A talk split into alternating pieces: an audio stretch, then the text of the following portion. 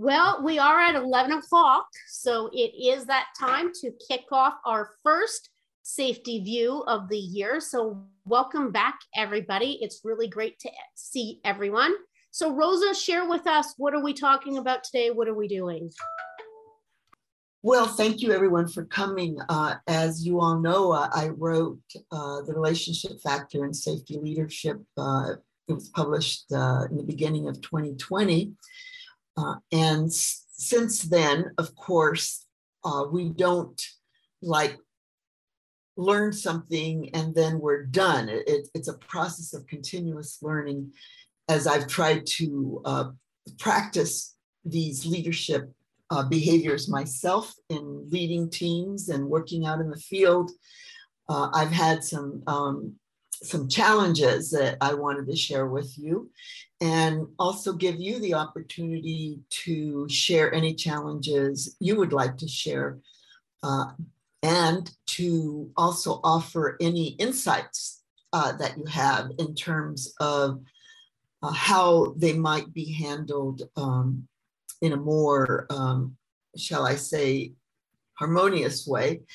Uh, and so that we can progress in our skills as leaders and handling complex difficult situations uh, where our where we really need to maintain our sense of equilibrium the big picture the big systems picture uh, which can be difficult as a human being uh, when we're getting triggered by other things that are going on. So um, let me uh, start with an opening activity that I, we're going to put you guys into breakout rooms so that you can discuss. Uh, I'm going to put this on my, um, I'm going to share my screen for a moment. Here we go.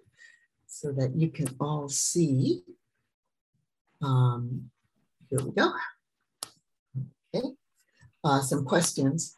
And please ignore the, the 10 minutes on there because it, that was in trios, but we're going to be doing uh, this in just two to a room. So we're going to do it for five minutes.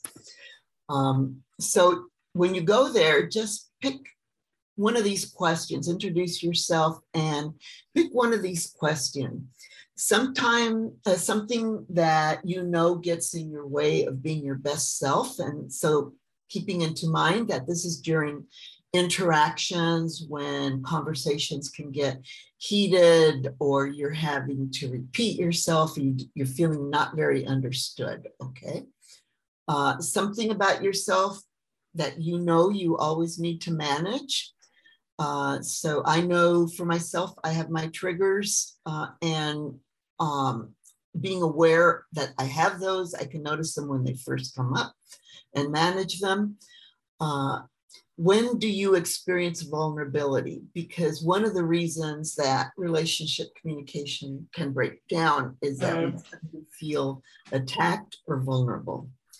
Something about yourself that often surprises you, and maybe this is helpful or maybe it isn't helpful. Um, so we'll do that for five minutes. So just be aware as you're in your pair to make sure you uh, kind of uh, share the time. And Tamara, could you just put us uh, into one thing? Oh, let me say one thing because um, you won't be seeing these questions in the chat room. And one thing that I have found very useful is to take a, a snapshot of the um, of the slide so that I can have it on my screen when I'm talking uh, in my breakouts. So if you're able to do that, uh, you can do that, or you can just pick your question now that you want to talk about so that you know as you go in.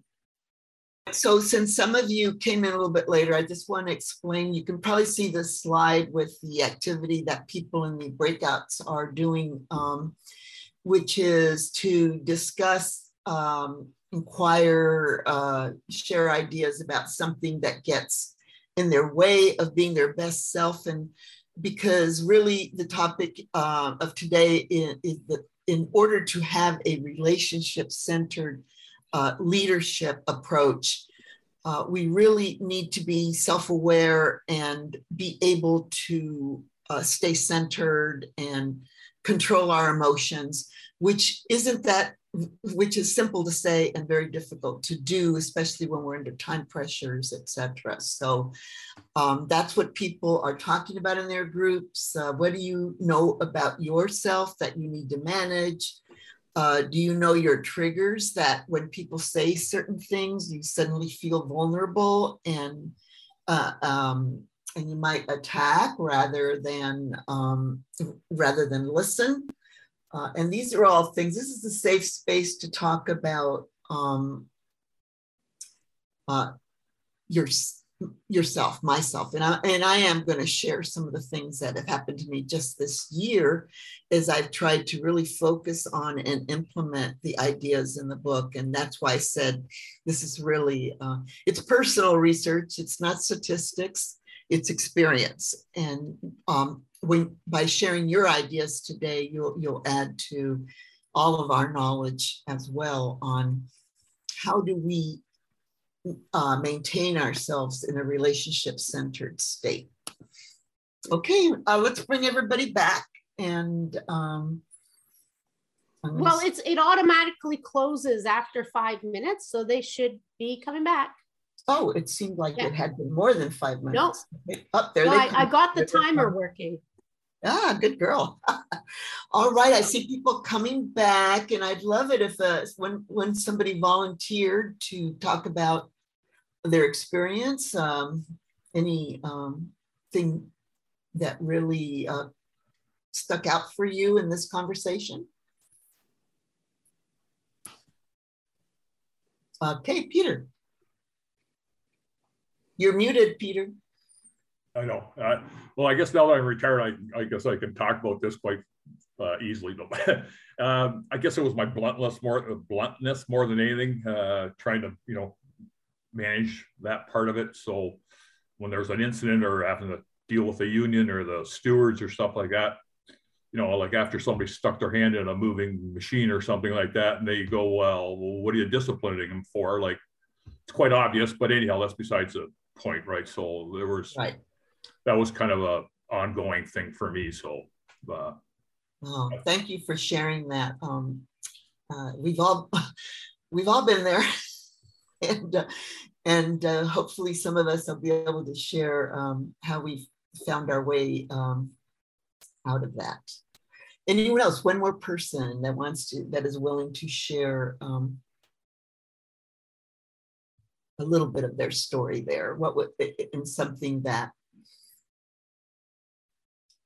you have faced. Um, all right, well then I will share mine. I have um, I've done a lot of personal work on myself because I know that um, in the way I was raised in my early experiences, I suffered a lot of racial discrimination. So I know that I get triggered uh, when I feel that people aren't listening to me. Uh, and I tell myself the story that I'm a woman, I'm a woman of color, and it's just really tiresome to have to continue to try and uh, break through um, uh, people's first impressions of me. Uh, and then, uh, so I know about that. And I know that I have a choice whether to react to it or not. Uh, but sometimes it gets the best of me, and I will react and respond uh, in, in short be short with people or raise my voice or become critical. So that's that's what I don't want to experience and what I would rather experience is to be able to observe it when it's happening and then manage it. And and I can do that most of the time, but there are times when when I don't do it. So it's my my continuous growth point that comes from my from my childhood. Uh, and because of that, I uh, have this year has been, I, I call it my year of getting my master's degree in relationships, in family, at work, everywhere, everywhere have opportunities have come up for me to manage this particular trigger and improve? I see, Jim, you have your hand up. Please help me out. Gladly, Rosa. Um, I would actually share a similar story. Uh, in my professional career, most all of the job assignments that I had required uh, relationship building. I had a lot of instruction. I did a lot of studying. I actually taught um, relationship building in at one point in my life.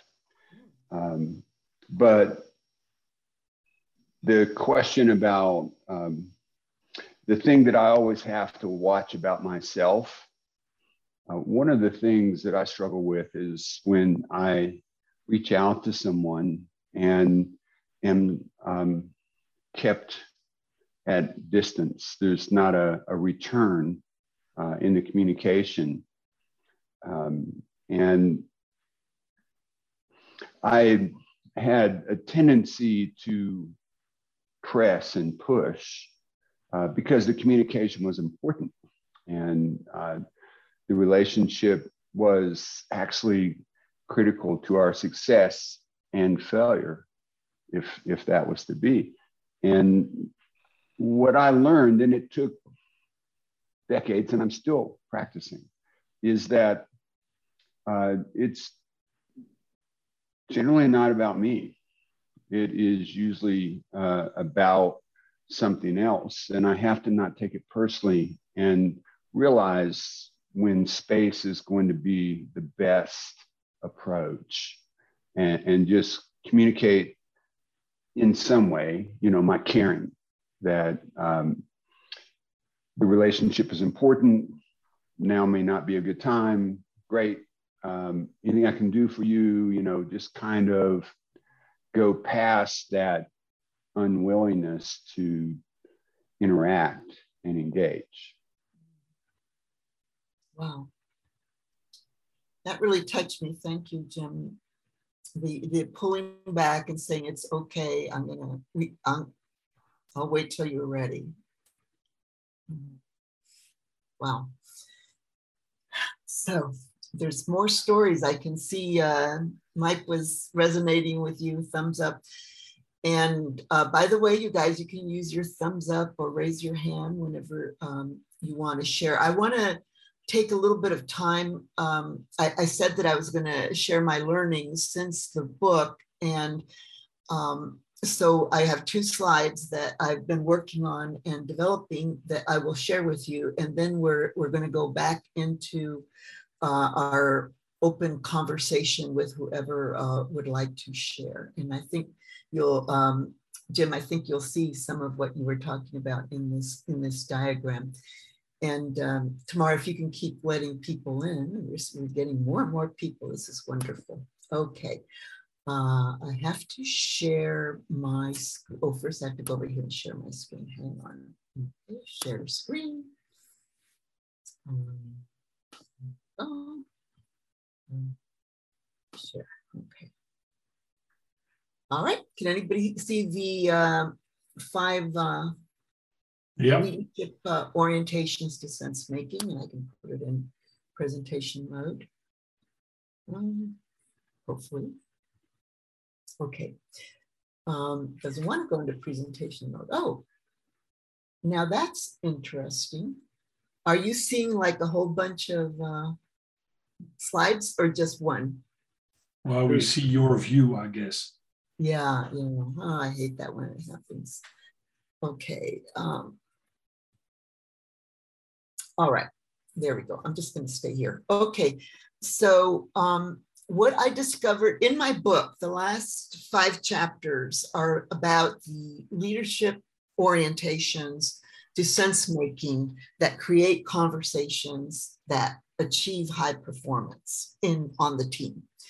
And i had been my whole book was about the fact that you have to the the uh, the arrow on, on the left going up that you have to develop your relationships building skills at the same time that you develop your technical capabilities. So that would be uh, you know, your knowledge and use of the tools uh, your management systems, uh, risk assessment, all of those things are very important.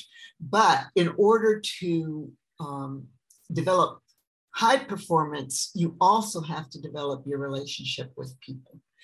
And I came up with um, five orientations that uh, I have developed over the years. And the first one being unification.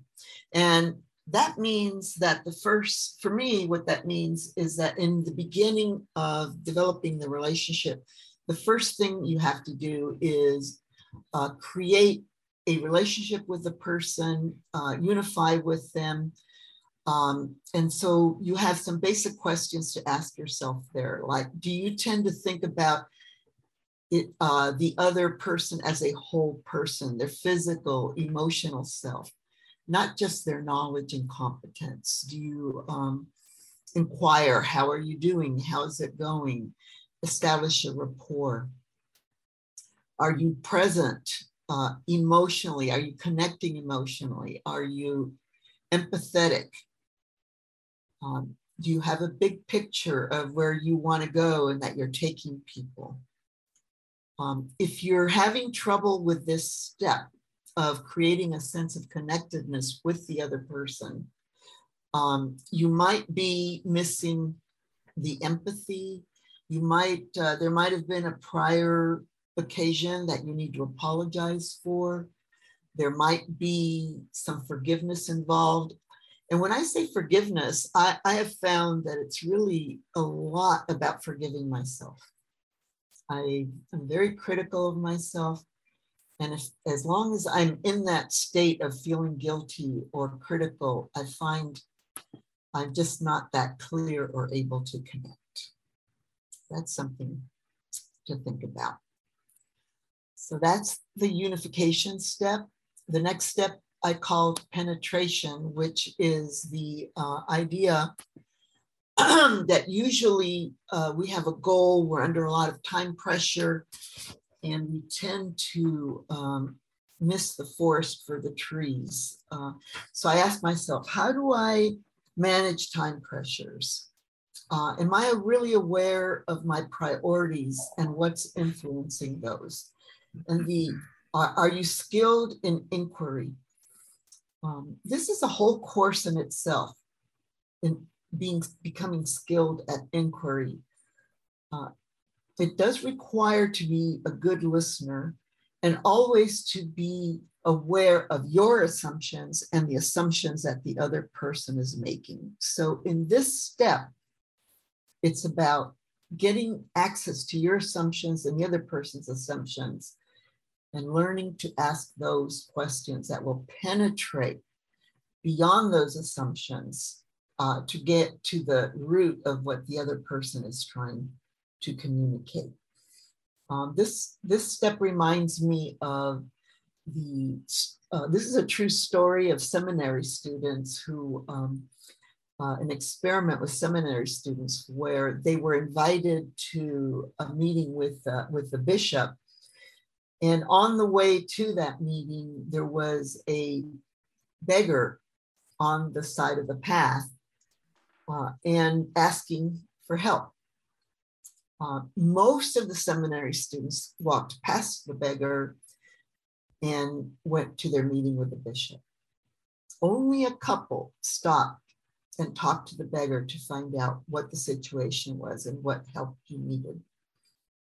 And when they were debriefed from the exper experiment, the ones who walked past the beggar, mostly some of them didn't even see the beggar, and the others saw the beggar, but they felt such a sense of urgency because they had no idea why the bishop was calling them to the meeting. That even though they were there to study about kindness to others and care to, about to others, they walked right past the person.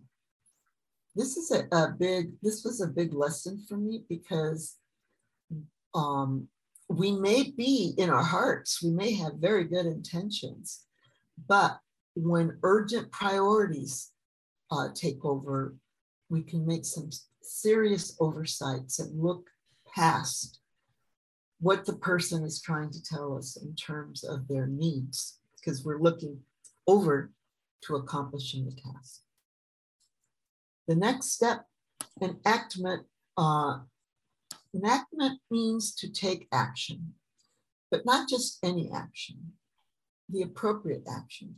And again, many of us uh, hesitate to get as much information as we need and to get as many people involved as possible in the decision to decide on the action.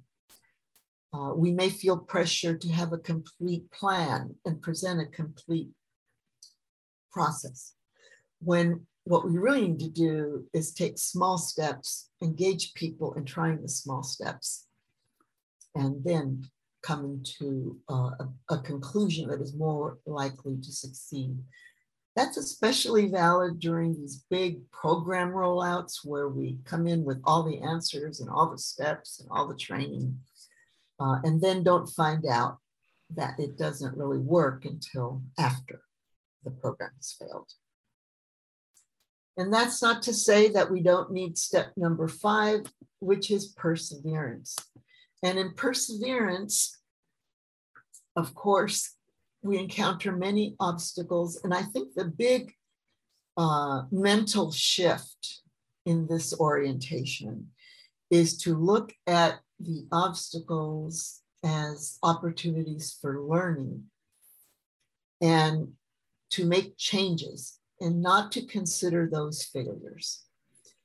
If I need, if I already had a great plan or we already had a great program in place, uh, don't let it all go down the tubes because you're hitting obstacles. Look at what those are, get people involved and do the tweaking and persevere in it. With that said, the most common problems that we encounter are relational, where we have not communicated adequately or not understood adequately. So for that, I want to show this other slide before I open it to the general conversation. And this is uh, the relate, what I'm calling the relationship learning cycle. And the way uh, it starts, is that big enough for everybody to see or should I make it bigger? That's okay. Okay, good. Thank you for participating. Um, we have a situation that triggers, that may trigger a memory in us. Now, this memory could be, oh, I've been here before. I know how to handle this, right? And we remember to go into being present, being aware, uh, using our tools of emotional intelligence. But if this trigger is a negative trigger, as I was describing in my case, where I was triggered because I felt I had tried to communicate in many different ways, get buy in, and I was very, very tired. We were working 10 hours a day, and then I would go back to my hotel room and work nights, um, which is not a good idea, guys. uh, but I was tired and I got triggered. And so I got short with the person because I was under stress. Okay, so uh, I, my reaction then was attack. Okay. Now, if you are in the higher state of awareness and presence, you choose unification, which is okay, let's go back to the basics of understanding what do you need to get out of this? And let's see if I understand that. And then let's see if you understand what I need to get out of this. But when you are in the reactive state, it's withdrawal or attack. So you make a choice based on your reaction because sometimes you can react negatively, but still choose to act in a positive way that is going to further the relationship. Uh, and um, the choice here, I described it as either emoting, just deciding to go with my emotion, or go into sense making, which is what I was describing before of let's try to sense make through why we're stuck here. Um, and that's the penetration stage and the resolution stage where you decide, yes, I am going to um, call on my courage and my will, my agency, and get through this conversation as opposed to fear. Now, may I add, just to that also in this state here, I realize in retrospect that I should have let this team member go early on uh, in the project because uh, the signs were there. He was refusing to wear his face mask in the meetings that were mandatory face masks. I noticed that he was forgetting things by the end of the project, I realized he was in the early stages of Alzheimer's or something of that nature. Okay. So those were key mistakes that I made because I was overcompensating for um, trying to make relationship work in an area where it wasn't going to work.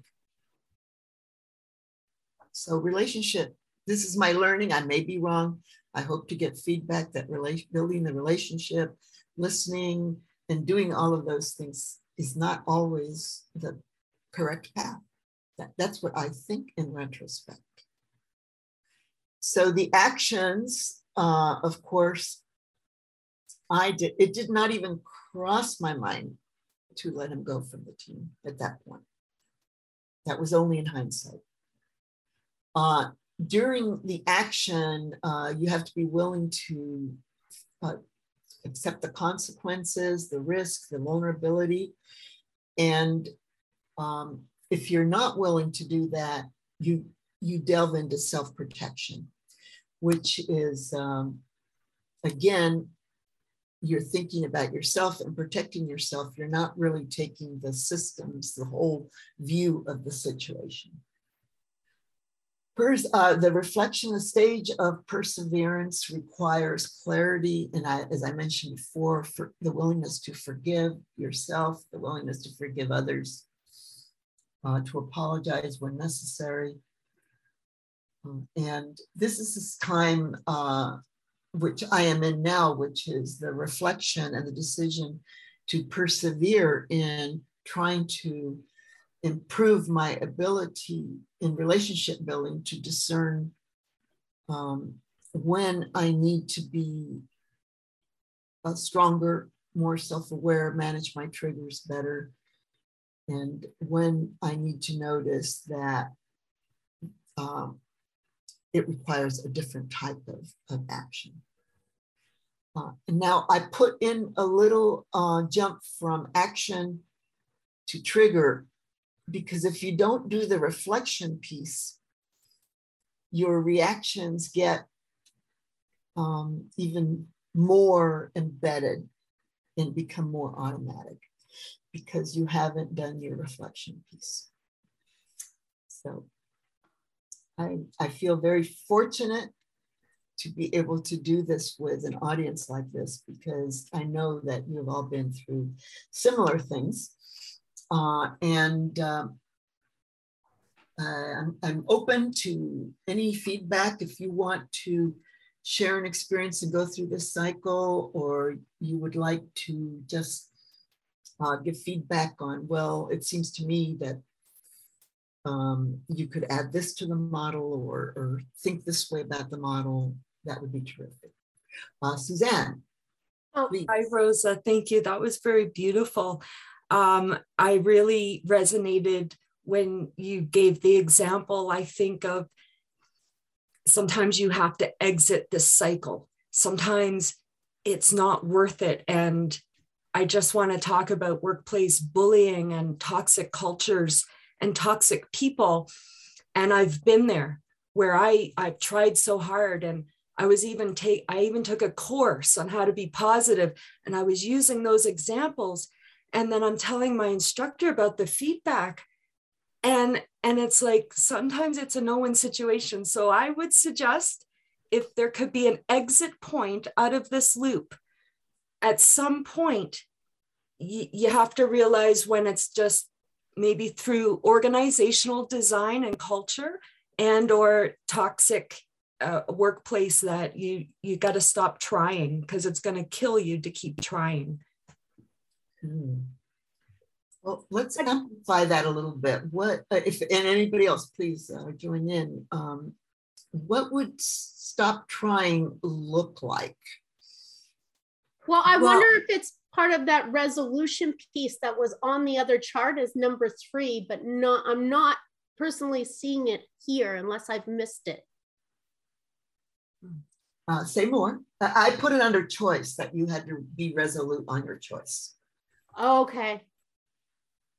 But that uh, would well, be, I I've think that's what I think that's what Suzanne is talking about, right? When you're making that choice, there that's where the exit point could be. Yeah. And is I mean, that resolution then?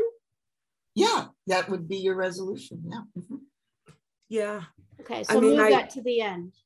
Yeah. Uh, I'm sorry. Go ahead, Suzanne. You got interrupted.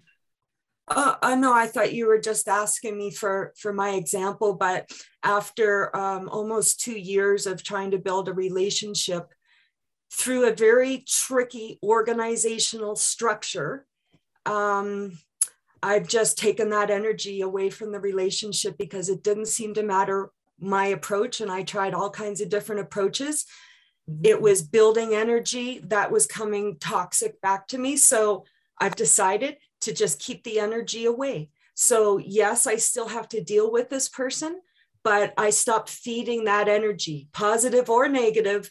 I just stopped feeding it. And I'm just trying to let it settle down and not be such a big part of my daily work life. You detached. Yeah. I had to. Yeah. Yeah. Who else? Thank you, Suzanne. That was very brave of you to say that. yeah, Dan here, if you don't mind, I'd like to add uh, to that. I think uh, building relationships, uh, especially when there are some uh, challenges that one perceives to be present, uh, is uh, is important to first of all understand those challenges. And and Rosa, you're you're right on the money with respect to the uh, your uh, chart there showing the the steps in the process and um, the communication is very important to have with all uh, parties affected to maybe take a break and stop and say let's talk about where we're at here's what i perceive share be open and, and maybe set that stage at the front end to let everybody know let, let's be open and honest with each other if we find we are coming across some challenges, either interpersonally or uh, related technically with the project, etc. Let's take a moment. Let's let's stop. Let's review, and let's see if we can come to some kind of an agreeable solution that uh, everyone can live with moving forward. And sometimes that requires and takes uh, some tough action on part of the leader in that situation to uh, um, either put a hard pause on everything and uh, reevaluate and come back and and and straighten out uh, the system, uh, the organization, the uh, subset of the of what's going on, uh, and and maybe even restarting if that's really necessary. So that would be another choice to make as you're going around that cycle. It sounds like what Jim. That sounds like what you did, uh, doesn't it? you put a pause on the relationship.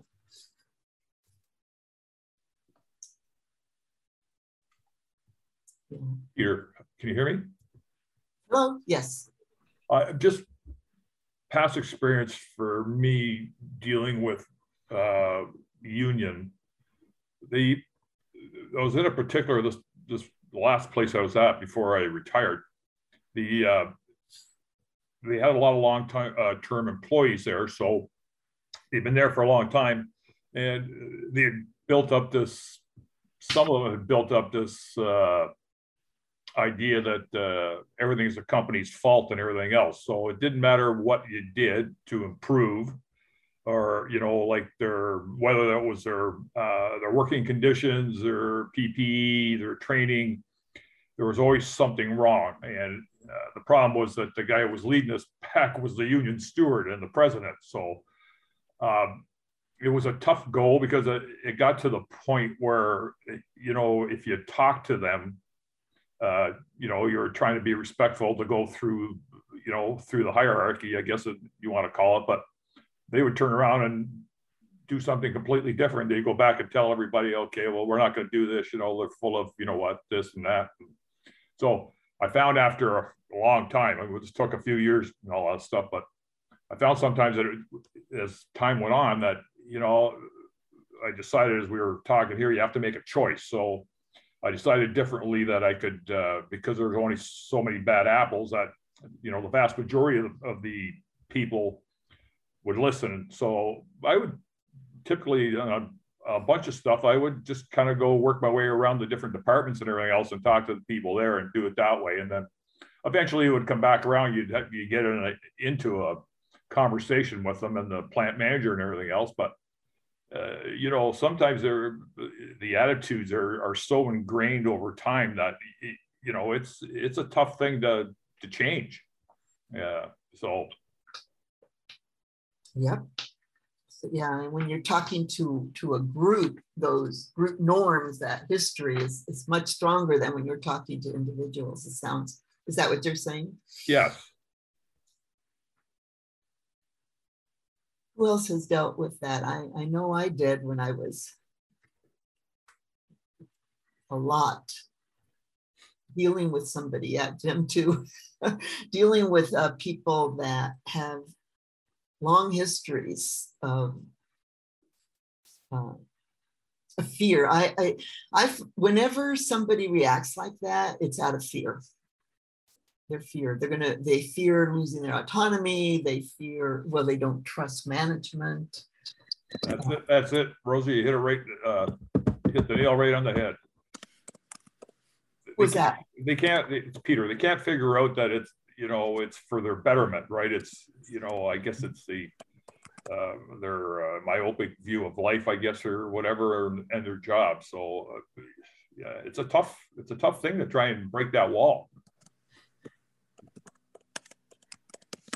But it can be broken. Mike, Mike, did you want to say something? Uh, yeah, I guess, I guess, and I'm curious. You probably could read my mind, Rosa, by, by now, I expect. I, am just thinking that, um, you know, be, being from a toxic environment and a lot of experience in a toxic environment uh, and living in a toxic environment, uh, sometimes you can't modify the human. You know, you know, we, we can't be, we can't be, oops, sorry. Of course, is going to happen, you know you can't modify the human. And we are not uh, psychiatrists. And we can't assume we are, or psychologists for that matter.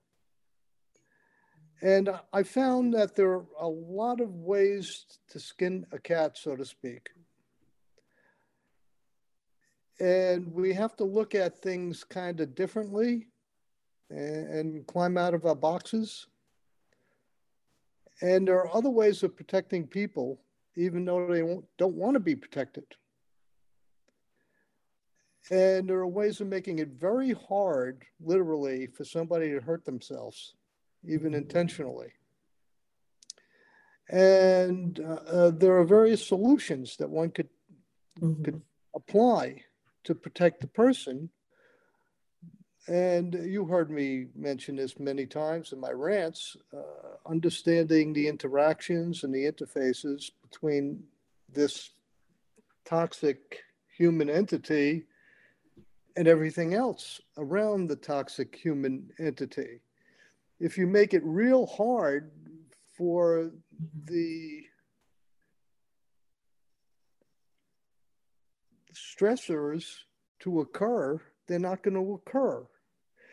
So I know it's hard for you guys when you deal with dynamics, and you deal with people doing many things that could be hazardous. But in some cases, if you start looking at the relationship between the human and the system and understanding that better, you might be able to modify those interfaces and interactions. And that's another way of attacking the, the, this problem of trying to, you know, brainwash a human. Mm-hmm. Mm-hmm. You know, we, we, can't do that. Mm-hmm. I mean, people are people. Uh, we don't have the capability generally. Um, I mean, you could see what happened in, in, in politics recently. Highly intelligent, highly educated people just going haywire. So uh, you can't fix those things. So what else could you do uh, to eliminate or control that risk to an acceptable level? Is there, can we look at it from a different perspective, a different point of view? Yes. You know, uh, I think you raise a, a really good point and it's worth discussing. Mm-hmm. You know, what, what can we do? Okay, well, that's a good question. Mike, I mean, Jim has raised his hand. Very well, I, I wanted to um, really agree with you, Mike. Uh, there are times when you just have to take a different path. Yeah. Um, there's there's a lot that can be done uh, by bringing those people closer. Yeah, of course. And depending on your ability, right? I mean, it's the old adage keep your friends close and your enemies closer. But i mean not that i mean that really negatively. I'll, I'll give you an example. Um, in uh, my period as a, um, a, research operations director i had um, a cadre of folks that uh, helped evaluate the um, uh, basically operational safety of uh, literally thousands of research proposals, um, most lab based, some large scale. Um, but there were a couple of folks that were principal investigators that really pushed back on the process because it was fairly rigorous. We were doing pretty risky stuff. I, I'd mentioned some of yeah, it. I, I can right? relate. And, um, you know, it was simply not something they could just bypass. They had to participate. Yeah, understand. Yep. And they made it difficult. They made it an uncomfortable environment uh, in the way they pushed back. And I systematically brought most of those through assignments to the cadre doing the reviews. Yeah, exactly. I find that if you go off and develop an analysis, you know, you we have the perfect right to do analytical work, right? We safety people, and uh, you know, my example is a, a globalistic problem. I mean, I worked in the FAA and, and I, I dealt with decision makers that were way, way past understanding what the risk was. And, you know, how do I work from the bottom up, so to speak, and have an effect on them? Well, there's nothing more powerful than a highly intelligent safety dude, as you know. We could be very formidable. And just by sitting down and doing an analysis and publishing the analysis and being open in your discussions about the, the problems, the risks, you know, word gets around. It's like, oh no, what are we going to do with this operational safety assessment now? Uh, I mean, we can't ignore it you know, oh, well, let, let's pick on the analyst and try to tear the analyst down, and which they couldn't because, you know, we have credentials, right? So I found, I found that hazard analysis and risk assessment becomes very powerful. Mm-hmm. And if it's done intelligently and somehow or another it gets into the system formally or even semi-formally. Mm-hmm. mm-hmm. It's like you know, Mike, I, I, Mike, uh, you know what you're saying is very powerful to me because you're using your analysis and your technical competence as a way to build the relationship. That's what I hear yeah. you talking about. Okay. Yes. And and um, Jim, did you want to respond to that? And I'd love to hear from Rob because Rob, you've just been listening here quite a bit because I think there's a, a merger here uh, of, of a way to think. Uh, you know outside the box on how to manage different kinds of relationships. Yes. We had a, an explosive safety individual um, that did business in ways that sound similar to what you're describing mike. Uh, this guy was top of the uh, the heap in uh, our area anyway in, in explosive safety. And um, used the same technique um, from a from a, a management perspective, um, I brought that individual closer, and uh, we worked on the relationships that he had with the project researchers, such that he could support them the way he thought they should be supported, which resulted in them doing things the way he thought they should do it. Uh, that was a delicate situation because he frequently would write a an analysis and throw it over the wall. Yeah, with no explanation. Yeah. And it was a bomb, literally and figuratively. And it would halt work. It would require a whole lot of expenditure. One time he did that, he cost the company over a million dollars and we we got to the point where uh, he had very good working relationships and what we found was that he didn't think he was being heard and he didn't yeah. think that what he was saying was being factored into the planning for the, some of these high risk research uh, projects i mean we we did things like a 20,000 pound TNT equivalent explosion uh, about five miles from a reactor to, yeah. to see how it would go. And, you know, I mean, so it was important that he was involved, but um, the way he was involved needed to evolve.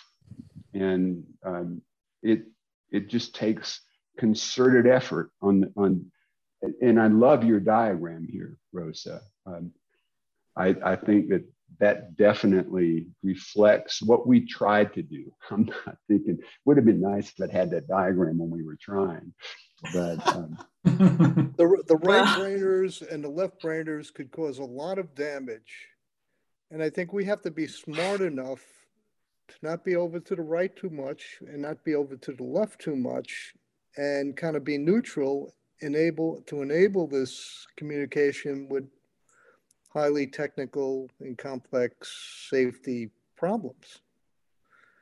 Yeah.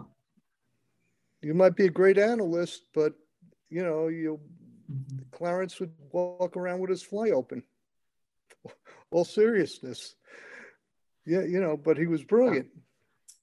So Rob, what's uh, what were have you been thinking? And then Suzanne.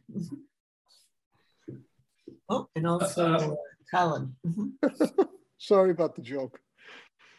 No, I'm, I'm, I'm also thinking about the uh, the the, um, the things I've I've experienced. Uh, and my my role, by the way, was uh, project manager and site manager. So I'm only for the for the, for the most recent years really diving into safety.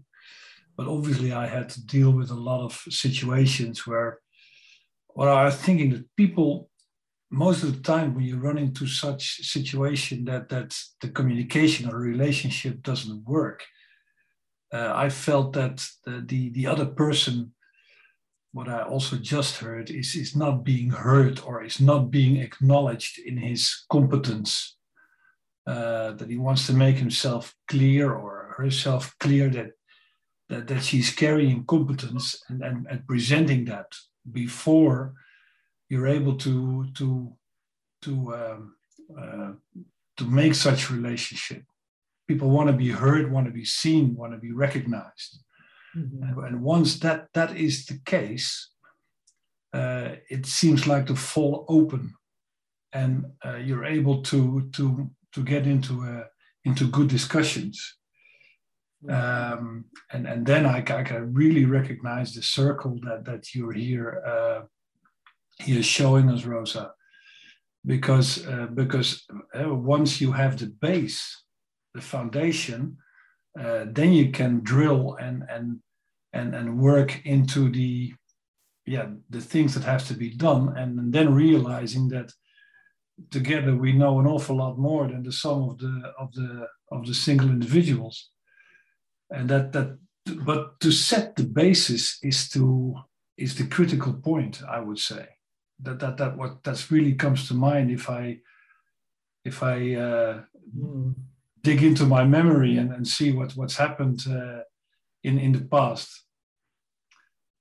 So yeah that's the first thing that pops up in my mind. I, I agree, Rob, that, that uh, establishing, letting people establish their expertise, who they are, is critical at the beginning of the process. Uh, we have a couple of minutes. Caleb, you've had your hand up. What's on your mind? Um, I want to share a personal experience on site with um, a worker in terms of establishing relationship. You know, it's very easy for us to establish good relationship with um, same level of team members. But when it comes to the shop floor workers, sometimes it's a bit difficult. My point is, these workers want to feel, they want to feel that they are, among what is going on. They want to have this sense of belonging. And when we don't pay attention to these workers, sometimes it's it brings about a lot of um, unsafe acts on site. What happened on site that day was I got to the site. I saw this guy walking, doing grinding, performing an activity, grinding activity without a face shield. And my reaction was stop the work. Why are you not using your face shield? You have this PPE. Why are you not using it? And he stopped for a moment and starts looking at me.